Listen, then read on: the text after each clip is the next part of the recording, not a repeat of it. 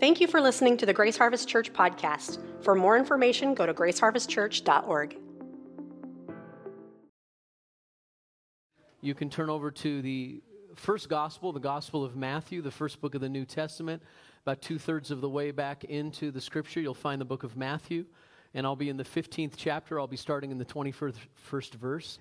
And uh, I just want to tell you where we're going today. We've been doing a series here in our church called A Transformed Life where we're talking about how Jesus Christ encounters us and changes us. He works a change in our nature, does something new in us, and we begin a new life as we follow Him. And uh, today, I want to share with you a message called A Desperate Mother Encounters Jesus. To review where we've already been, one of the things we've been talking about is the fact that Jesus offers you a new life. He offers you a new life. That when a person comes to faith in Jesus Christ, something happens. This is not just mental assent. This is not just us agreeing with tenets of faith and checking all the boxes and saying, Yeah, I agree that Jesus Christ is the Son of God, born of a virgin, lived a sinless life, died on a Roman cross, rose from the dead bodily, ascended to the right hand of the Father, sends the Holy Spirit, and saves us. Now, all of those things are true, and those things are things that we are to believe, but the reality is, is just mentally ascending to those things are not what save you or is not what saves you, rescues you from the power of sin and death. What rescues you is that you actually encounter the living God and He takes what you believe and applies that to your life and He regenerates you and changes you from the inside out. So when a person comes to faith in Christ, an exchange happens. You exchange your old, dead, sinful life for the life of God in Jesus Christ. And something takes place. God begins again a new thing inside of you. Theologians, the book of Titus calls it regeneration. It's a regenesis, a re-beginning, a renewal. God's life indwells you, changes you from the inside out. And those things that you believe, you believe because you've been changed. Something's happened inside and been turned around inside. And you're not the person that you used to be. And so we see in Romans chapter 6 and verse 4, this is in the New Living Translation, it says this For we died and were buried with Christ by baptism. And just as Christ was raised from the dead by the glorious power of the Father, now we also may live new lives. So you see, living a new life is because of an exchange. And when a person is water baptized, they're making a public declaration that they've gone through a death with Jesus Christ and they're lowered into the grave of a, a watery grave. And they're brought out in newness of life. But above and beyond that, something spiritual, something supernatural, something powerful is happening.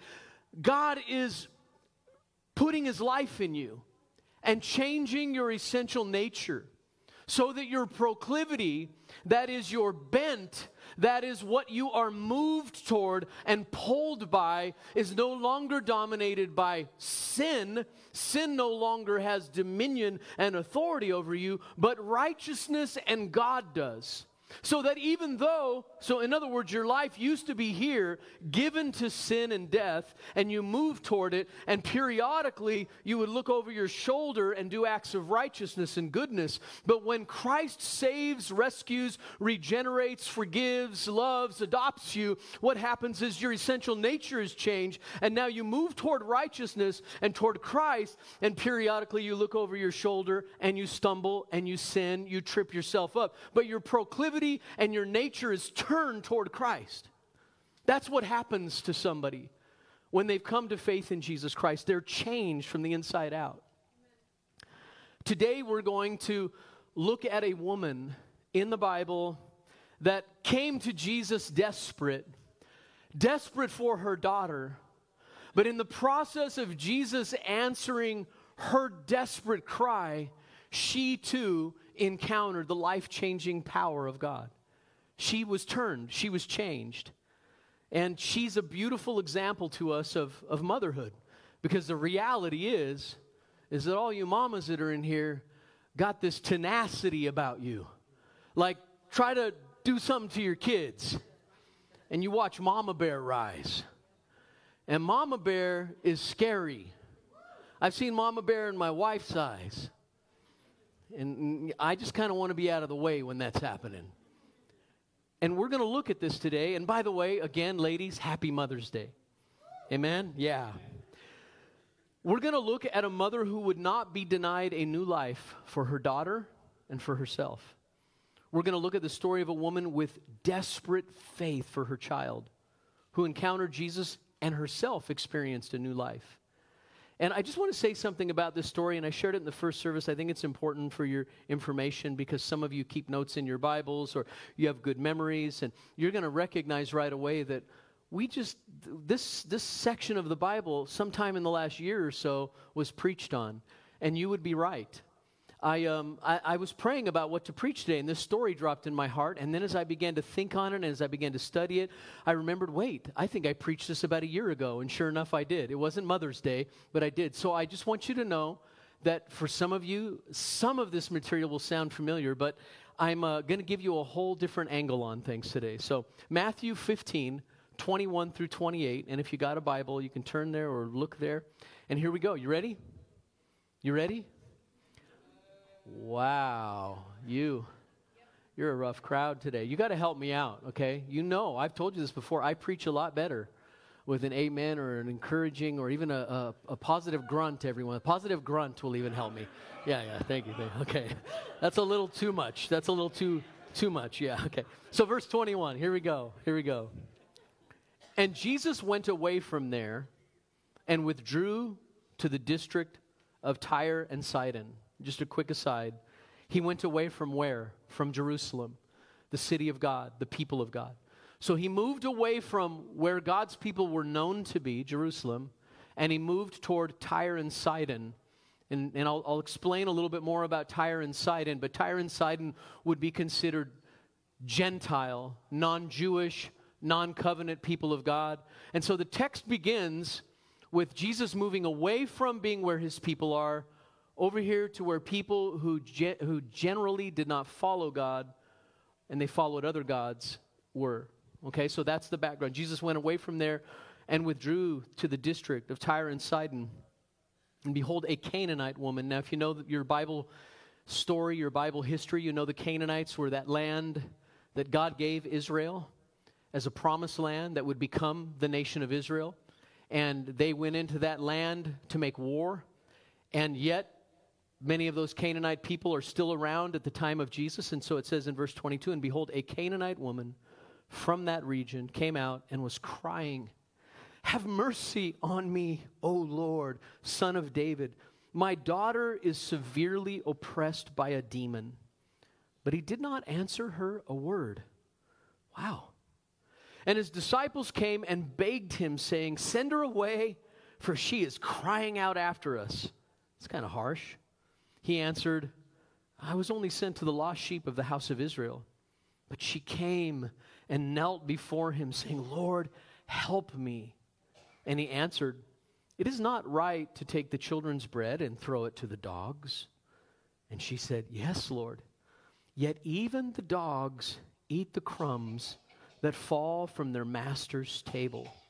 Verse 28 Then Jesus answered her, O woman, great is your faith. I love that. Be it done for you as you desire. And her daughter was healed instantly. Okay, this is a beautiful story. Isn't that a powerful story? Real quick, the background to Tyre and Sidon, just so you know the area they were going into. This particular district was a place with a long history of conflict with the nation of Israel. Many of the people who lived in this area came from a Canaanite background and the Israelites would have hated and looked down upon these Canaanite people from this area of the world. To the Israeli people, these people were considered to be cursed by God. So their attitude toward Canaanite people would have been these are cursed people. They should be wiped out. We don't want anything to do with them, we don't want any interaction with them. Secondly, it says in the text that this was a woman of Canaan. We know she was Syro Phoenician. First of all, she was a woman. And if you know anything about the culture of that time, women were often ignored within this society and they were seen as objects and servants. A woman couldn't even testify in court, her testimony was not considered valid. And then she was a Syrophoenician woman, a pagan descendant of the race of people that Israel made war against when they came into the promised land. So I, I want you to see that right off the bat, this woman has several check marks against her as she approaches Jesus, okay? First of all, she's a woman. She's Canaanite, Syrophoenician. She's in a region that's despised and looked down upon. And if you think prejudices and ethnic, racial prejudices are strong in the time that we live, at that time in Israel, everybody was prejudiced against each other. The Romans hated the Jews and all the Canaanite peoples around them. They wanted to subjugate them. They didn't want to interact with them. They were not to have fellowship with them. The Jews at that time would not even have a Gentile into their home to eat a meal. They stayed away from the Romans. They hated them. They felt like they had invaded their land and they shouldn't be there and they wanted them out. And so everybody hated each other, and there was this attitude of superiority. The Romans felt like they were the rulers of the earth by divine right, by the rights of the gods.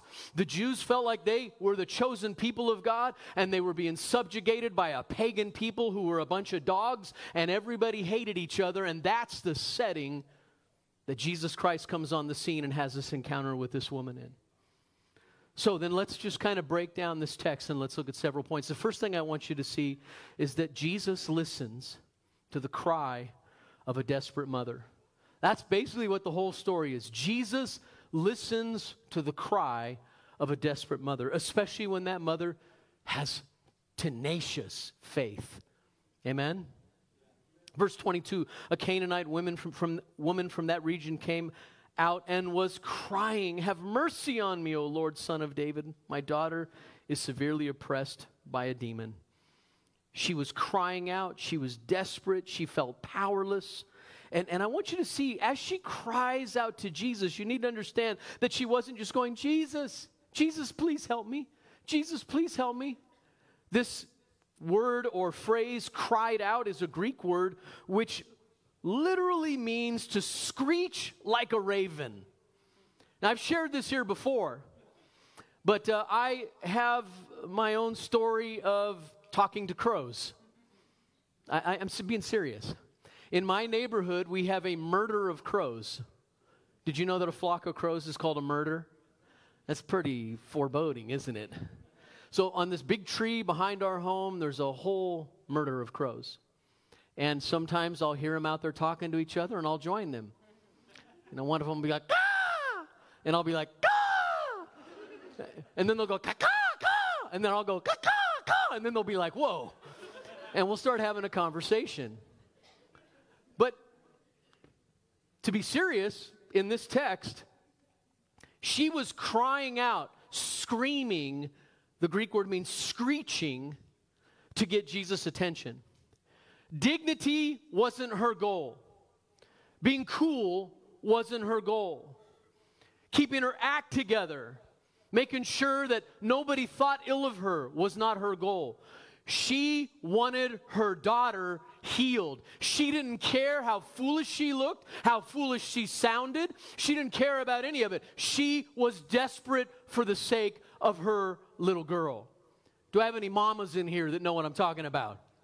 It's like when you're dealing with your kids, it doesn't matter if you got your makeup and your hair done right, right? It doesn't matter if you look like you're together. The most important thing is that child get relief and healing and help. Am I talking to anybody? See, her cry shows her desperation, but also her faith. And what does she say? She says, Have mercy on me. Because she was experiencing the horrible weakness and powerless feeling that parents feel when they can't help their kids. This Greek word means to show pity, compassion, and kindness to a person who is seen as undeserving. She's saying, Please help me. Please help me for the sake of my child. And then she says this. Now, I want you to notice that each phrase or each word she uses goes deeper. It appeals to something in the heart of Jesus She knows every button to push. Okay, so she starts out crying, and then she says, Have mercy on me. And you know how powerful it can be when somebody appeals to you for mercy. Have you ever been really angry at somebody, somebody that's really blowing, and they've done you wrong, and you're really hurt, and you're really wounded, and you can tell they're not really, they don't, they're, they're not really that sorry. But if they come to a point of brokenness, and the next thing you know, they're almost on their knees before you, and they're saying, I'm really sorry. I know what I did hurt you. I know it was wrong. Please have mercy on me. How many of you know at that moment, if you aren't able to at least move toward them a little bit, you have a pretty hard heart? There's something about the appeal for mercy that is so powerful, so compelling. And then she says these two phrases. She says, Lord, Son of David. Now, you can see this woman already really believes who Jesus is. This woman called Jesus Lord, which signified her belief in his authority. She called him Son of David, which signified her belief that he was the Messiah, the Savior, the King that the Jews were waiting for. Now, I want you to see something. Lord was a term, a phrase that was used at that time, both to signify God and somebody who's in authority. So it doesn't necessarily have to be Lord God. Lord here could be recognizing somebody who has a high position of authority. But then she goes to the next step. She says, Son of David. Now, any Jew that had been there at that moment, their head would have jerked around suddenly, and they would have been like, Blasphemy! How dare you call him Son of David? That is only for the Messiah. You can't say that. You can't say that. That's why when, when Jesus came into Jerusalem, uh, during Palm Sunday, and the children were yelling, you know, Hosanna, Hosanna, blessed is he who comes in the name of, of, of, the Lord, Hosanna to the Son of David. When they were saying that, the Pharisees got so angry because they knew those children were singing the praises of Messiah. So at this moment, she goes from Lord to Son of David. And in those two phrases, she makes it clear I know you have everything it takes to answer my prayer, to heal my daughter, to liberate her. You're everything and every one I've ever looked for, hoped in, dreamed about. You're the one. And then she says, My daughter is severely oppressed by a demon. Possibly even worse than a physical ailment, demon possession would have been terrifying. The demonic presence in her would have been continually forcing her to self destructive behaviors and would have caused her mother to be in constant fear for her life and well being. And I feel it's important to stop here and bring something up that I think is really important to the modern Christian. I should say to the modern Western American Christian. And that is that every terrible thing that we see in people's lives is not always mental health, a mental health issue. That demons are still around today. They're a little more sophisticated in the West, but they're real. There is a personal presence of evil in our world.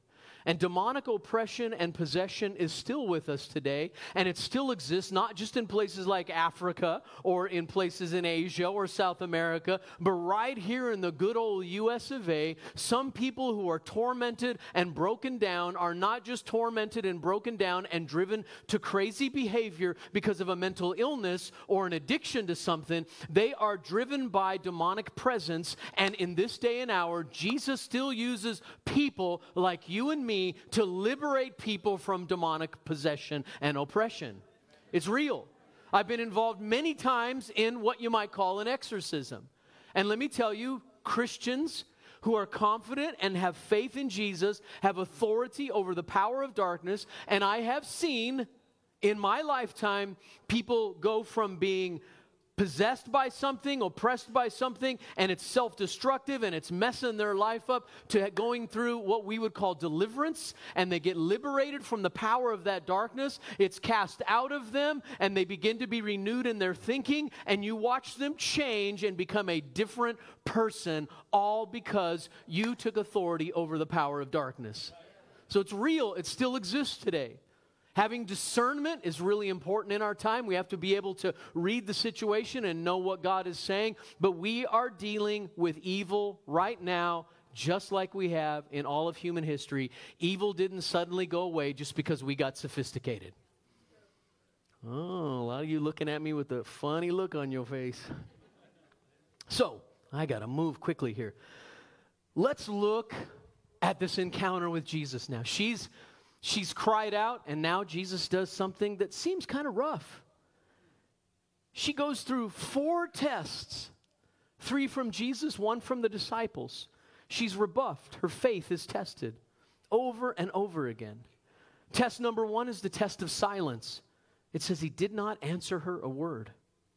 Sometimes it seems like the Lord's not listening. Have you ever noticed that in your life? How many of you ever prayed and prayed and prayed and cried out and prayed and then it's like, hello? You there? Well, there's precedent for it in Scripture. Jesus didn't answer her a word. What is going on here? See, he's testing us, but he's doing more than testing us. He's preparing a testimony for everybody watching your life.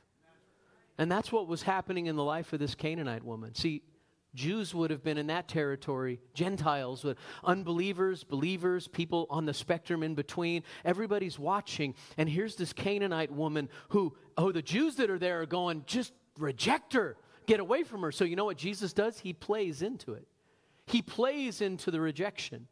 He plays into it. He, he kind of sets up the crowd to show them how good God is, how much God loves people, and that God is not just the God of the Jew, but He's the God of the Gentile. That God has a big thing that He's building that's about to come forth in the earth called the church, the body of Christ. And the body of Christ is going to be made up of Jews and Gentiles. Former pagans and idol worshippers are going to worship Jesus.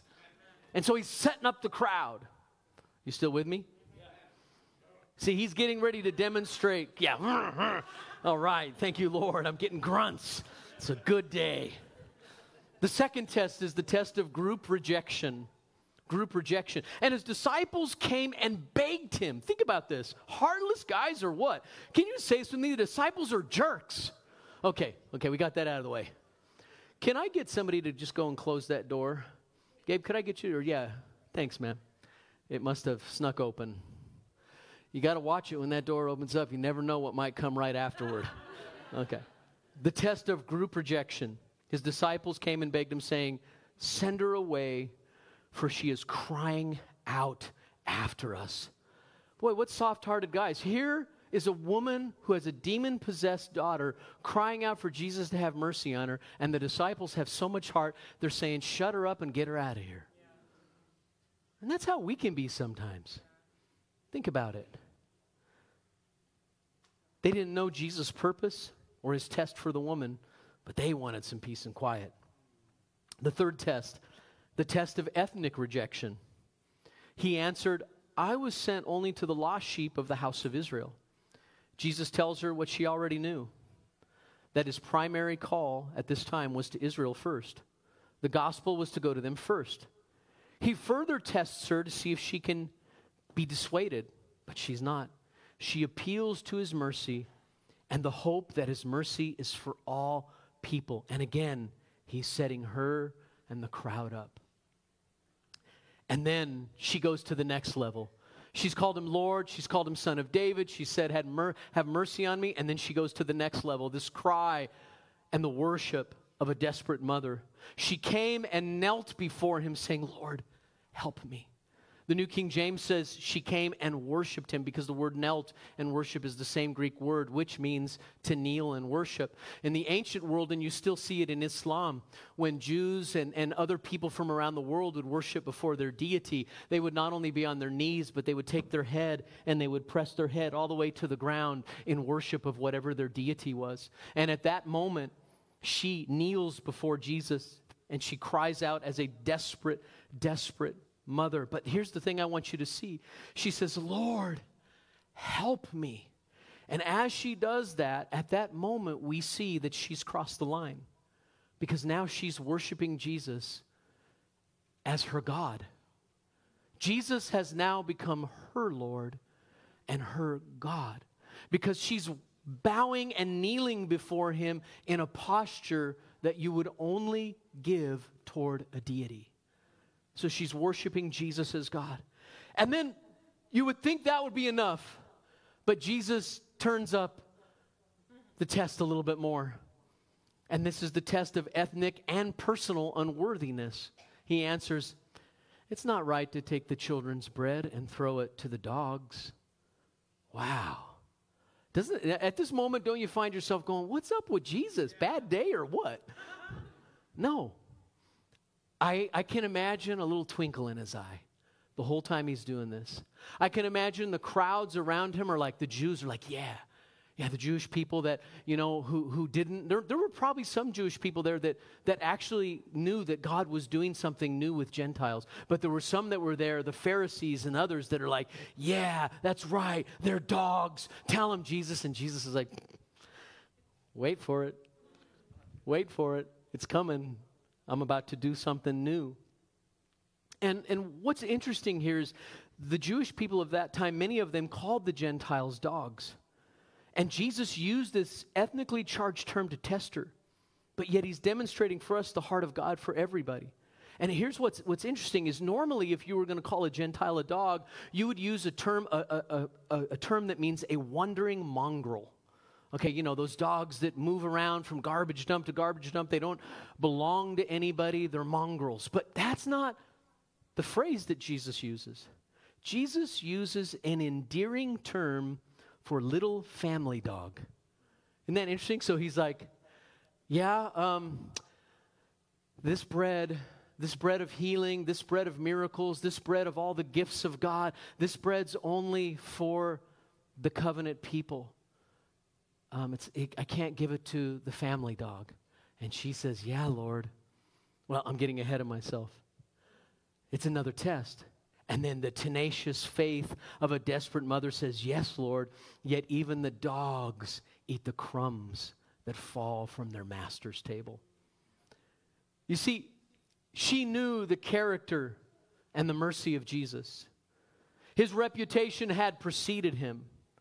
So she turns his illustration back on him. I love that. Can you imagine how thrilled he is? And you can see it in the text. Jesus, you can, you can feel his heart rising with utter joy and love for this woman because she has intense faith. She's not going to back off, she's not going to quit. And now she took his illustration and he called her a dog. A family dog, and she's like, Yeah, I'm a family dog, but we still get the crumbs. And he's like, Yes, you're what I've been looking for, woman. He says as much. See, family dogs get family crumbs. The final answer that he gives her, the response now to a woman who will not quit. Then Jesus answered, Oh, woman, great is your faith. Be it done for you as you desire. And her daughter was healed instantly. Now, this is something we don't talk about much with this text, but we don't know if the daughter was there or back at the home. It never says she's with the woman. The other thing is, Jesus never turns to her and says, Come out in my name. He never casts the demon out. He never takes any action. He simply has so much authority that when she holds on to him and he says, Oh, woman, great is your faith, at that moment, her daughter is healed. Whether she was present there or back at home, at that moment, she's completely liberated from the power of this demon possession and she's made whole again. And I want you to look at what Jesus says to her. He says, first of all, Oh, woman. Now, when we joke around in our society, if you call, if a man calls a woman woman, you know, if I like turn to my wife and say, Hey, woman, come on over here and give your man some love everybody in here goes, all the women especially, like, gag me. That's terrible, right? But that's not the way this is being used here. Yeah, boo is right. Yeah, my wife doesn't like it either. I've tried. a woman was an endearing term. It's not a condescending word, but a word of honor and respect. Why? Because Jesus is amazed. He's amazed. And he says, Great is your faith. Do you know, it, says that, that he like was, was amazed and, and marveled at her And, and the text is, is so clear he was. And, and one of the things that we see is there's only two occasions in all of the Gospels where Jesus marveled and was in wonder and awe of people's faith. And both times they were Gentile people. One time it was a centurion, and now it's a Syrophoenician, Canaanite woman, and Jesus is like, wow, you're amazing.